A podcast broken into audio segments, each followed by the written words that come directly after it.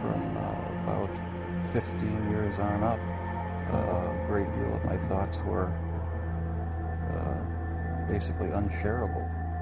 We are all evil in some form or another.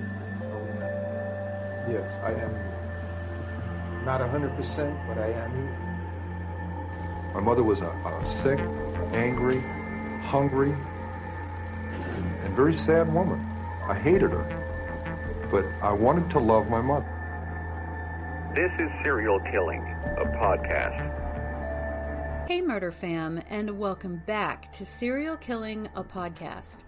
My name is Alyssa Carroll, and this is Serial Saturday, where every Saturday we go through the life stories of serial killers to see if we might catch a glimpse of why they displayed their famous, vile, and disturbing behaviors.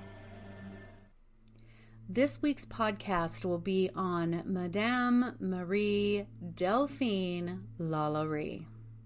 Marie Delphine McCarty was born on March 19, 1787, in New Orleans, Louisiana. So let's get into some history for that time. 1787 was the year that William Herschel discovered that one of the planets in our solar system, Uranus, had moons. A group in Philadelphia began forming the quote Free African Society under the leadership of Richard Allen and Absalom Jones. The group fostered identity, leadership, and unity among black Americans, mostly for organizing religious services. Also, the first African American Masonic Lodge formed in Boston. In May, delegates began to gather in Philadelphia to draw up the U.S. Constitution. The first U.S. President, George Washington, presided over the convention. The Holy Roman Emperor Joseph II banned children under the age of eight from having to do manual labor. Also in 1787, Arthur Phillips set sail with 11 ships that were boarded with criminals and convicts, and they were headed toward Botany Bay, Australia. He would become the first governor of New South Wales. Philosopher and writer the Marquis de Sade shouted from Bastille that prisoners were being slaughtered. And finally, classical musician and composer Wolfgang Amadeus Mozart completed his chamber piece, A Little Serenade. So, this was the atmosphere that Delphine was born into. Now, I'm going to butcher some of these French names, and I apologize ahead of time. I don't want to offend any of my French speaking listeners, so disclaimer. So, Delphine's parents were Louis Bartholomew de McCarty and Marie Jeanne Larabe. Louis's father, Bartholomew, had moved to New Orleans from Ireland and married a woman named Francois. Louis was born in 1743 in New Orleans. He had nine other siblings. Louis's family was prominent within the local European Creole community, and his father later bought a significant amount of land. It is said to have been along the riverfront from present day Lowerline Street upriver to Monticello Avenue, so a little over a mile. One of Louis's brothers developed the land into an enslaved sugarcane plantation it would continue to be prime real estate for generations.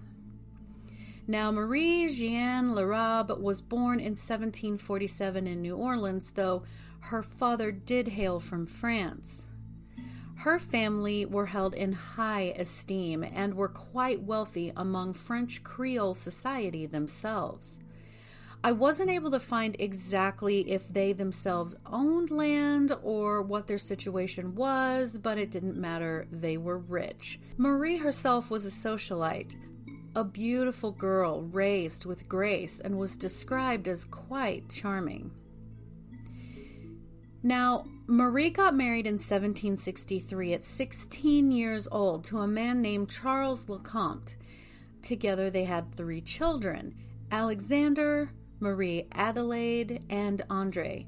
But sometime after the birth of Andre, Charles died. From what I couldn't find, but what I do know was that Marie was already a widow, barely in her 20s. Sometime after, Louis and Marie were married and they had their first child together, Marie Therese, in 1780. Marie Delphine was born seven years later. Marie Delphine, which I will from now on just refer to as Delphine, had an uncle that was the governor of two Spanish American provinces, and one of her cousins would later become the mayor of the city. Being born into privilege would be an understatement. So, during this time in her very early life, much of Louisiana, including New Orleans, was under Spanish control. Then, when she was four years old, the Haitian Revolution began. This revolution was a successful uprising by self liberated slaves against the French colonial rule in what is now Haiti. They did win their independence in the end, but this, of course, made slaveholders in the southern United States as well as in the Caribbean quite scared that their own slaves would take part in this uprising. In fact, one of Delphine's uncles was actually murdered by one of his own slaves, which in turn made the slaves be treated even worse. It was just this terrible domino effect. As for any real stories about her childhood, there just really aren't any. But it would be easy for us to imagine that she was quite catered to. We have to assume she wanted for nothing, and there were no reports of abuse or neglect inflicted upon her. She maintained quite a prominent position within the rich social circles, being a socialite just as her mother had been. Delphine was described as having impeccable manners. She was sweet, gracious, and captivating. In 1800, when she was just 13 years old, she married Don Ramon de Lopez y Angulo, sorry if I butchered that, who was a high ranking Spanish officer. She and her husband traveled to Spain and its other territories. At 18 years old, she gave birth to a daughter, Marie Francois Borgia, in Cuba, though her nickname was Borquita. Around the same time, Don Ramon became sick and died, but from what I couldn't find. So, the newly widowed and new mother took herself and her newborn back to New Orleans. It wasn't but four years later when Delphine married again to a very successful banker, merchant, lawyer, and legislator by the name of Jean Blanc in 1808. She was 21, he was 33. Jean was nearly as affluent as Delphine's family in that region, but she still retained her own wealth and was happily independent. During her lifetime, women were not really able to obtain the kind of power and control as a man. She did, however, have complete control of her household, but was known to be civil to her slaves that she and her husband owned. Jean bought her a house at 409 Royal Street in New Orleans, which became known later as the Villa Blanc. According to the Library of Congress, Jean was born in France and was a commissioner of war under Napoleon, who came to Louisiana with a French governor. Once in New Orleans, he owned ships involved in the slave trade and was a member of the Louisiana House of Representatives. Together, they had four children Marie Louise Paulina, Louise Marie Laurie, Jeanne Louise Marie, and Jean Pierre Paul and Jean Pierre Paul was the baby born in 1815. By the next year, the now 29 year old Delphine was a widow with five children, But what did this husband die from? Couldn't find that either. The now 38 year old Delphine would marry for a third and final time in 1825 to a physician named Leonard Louis Nicholas Lalaurie, who was just 23 years old. Leonard was a native of France who apparently came to New Orleans to begin practicing medicine after having finished medical school. He introduced himself to the high society of New Orleans, and he and Delphine began dating quickly. Madame Laurie was already quite wealthy herself, having gotten her inheritance along with two very rich and very dead former husbands. Side note, at this point, Delphine's eldest child, Borquita, was 20 years old, grown, and married into the distinguished Forstall family. And now, with the marriage, she was Madame Marie Delphine Lalaurie. The couple bought some property at 1140 Royal Street in 1831, and it was said that Delphine watched over and guided the construction. By 1832, they had built a three story mansion with slave quarters attached to the main house. Delphine maintained a central position in the social circles of New Orleans. She employed many slaves, and the house was, at that time, the tallest structure in the French Quarter. She threw these lavish parties with guest lists consisting of some of the most prominent people in the city. People who attended these parties reported that she was kind to her slaves. And then, just kind of an extra piece of information the renowned Louisiana Creole voodoo queen, Marie Laveau, lived in New Orleans at the same time, just a few blocks from the Lalaurie house. Although the nature of their relationship is unknown, undoubtedly these two women met and knew each other. Marie Laveau was reportedly born a quote, free woman of color in what is now the French Quarter in 1801. But that was kind of a broad term, as she was indeed African, but also Native American and had some French history as well. She was a dedicated healer and herbalist and, quote, traveled the streets like she owned them, unquote. And side note, she did in fact own a beauty parlor where she was a hairdresser to the local wealthy families as portrayed in American Horror Story Coven.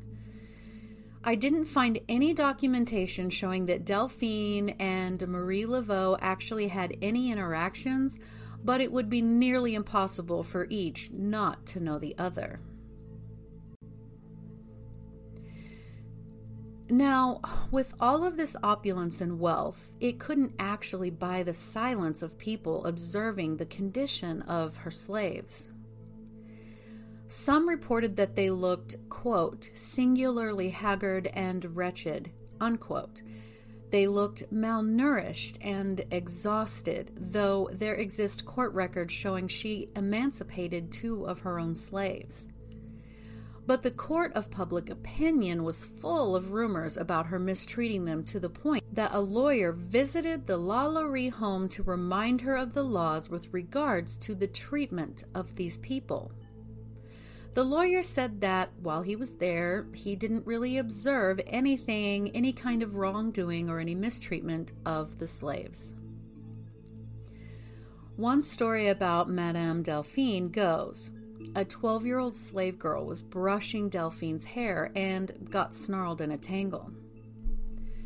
The woman supposedly got up, grabbed a whip, and beat that young girl, who ran in terror from the woman up the stairs, through the attic, and out onto the roof. Delphine slowly walked toward the young girl, and what happened next is still debated, though a neighbor did witness the event. Now, some say Delphine shoved the girl off the roof. Some say the girl tripped and fell, and still others say the girl voluntarily jumped to her death, not wanting to endure the madam's wrath. The body of the poor girl was just buried in the back of the property, but I also read that she was just kind of dumped in an abandoned well on the property. After this incident was reported to the police, Delphine was found guilty of illegal cruelty, had only to pay a fine and give up a few of her slaves. She then talked some relatives into buying her slaves so she could then purchase them back from them, and these already beaten and weary people were forced to return under cover of night. This experience is thought to have triggered her sadism. After this, the rumors really began to fly about how she kept like a 70 year old cook chained to the stove. Still, other stories spoke about how she kept secret, unaccounted for slaves for her physician husband to practice Haitian voodoo medicine on. Only two of her daughters remained in the house at that time, and it was reported that if either of them attempted to show any kindness or help to these people, that her mother would beat them. One of her daughters wrote about her mother, saying her mother had, quote, fits of bad humor, unquote. One man was so terrified of Delphine's tortures that he jumped out of a third story window to his death. The window was then immediately concreted shut, and if you Google pictures of this mansion, you can see a window that is concreted shut more about that later. Now, there are funeral registers between 1830 and 1834 where it was documented that 12 of the slaves that lived and worked at that mansion had died, but their cause of death was not noted because, of course, some of these people included a cook and her four children, and they all died within two years of each other. According to the historycollection.com, in 1832, it appears that Delphine applied for a legal separation from her husband, stating he, quote, beat and wounded her in a most outrageous and cruel manner in front of witnesses, unquote. Some say he was having affairs with the help. So in 1834, in the kitchen of the Lalaurie mansion, a fire broke out. Neighbors rushed to the house and tried to enter, but Delphine and her husband would not hand over the keys. When the police and the fire department, fire marshals, arrived and tried to extinguish the flames, they indeed found the elderly cook chained to the stove by her ankle. She went on to testify that she had purposely started the fire to try to commit suicide because she could no longer take the conditions in that house.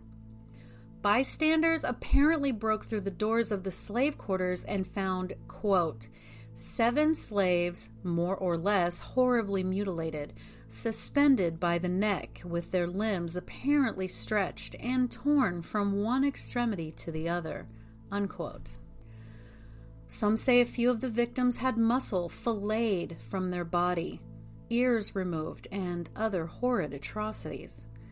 One spoke about a slave that was wearing an iron collar, and another who had a horrible wound on his head with worms in it, probably maggots, and they were simply too weak to walk.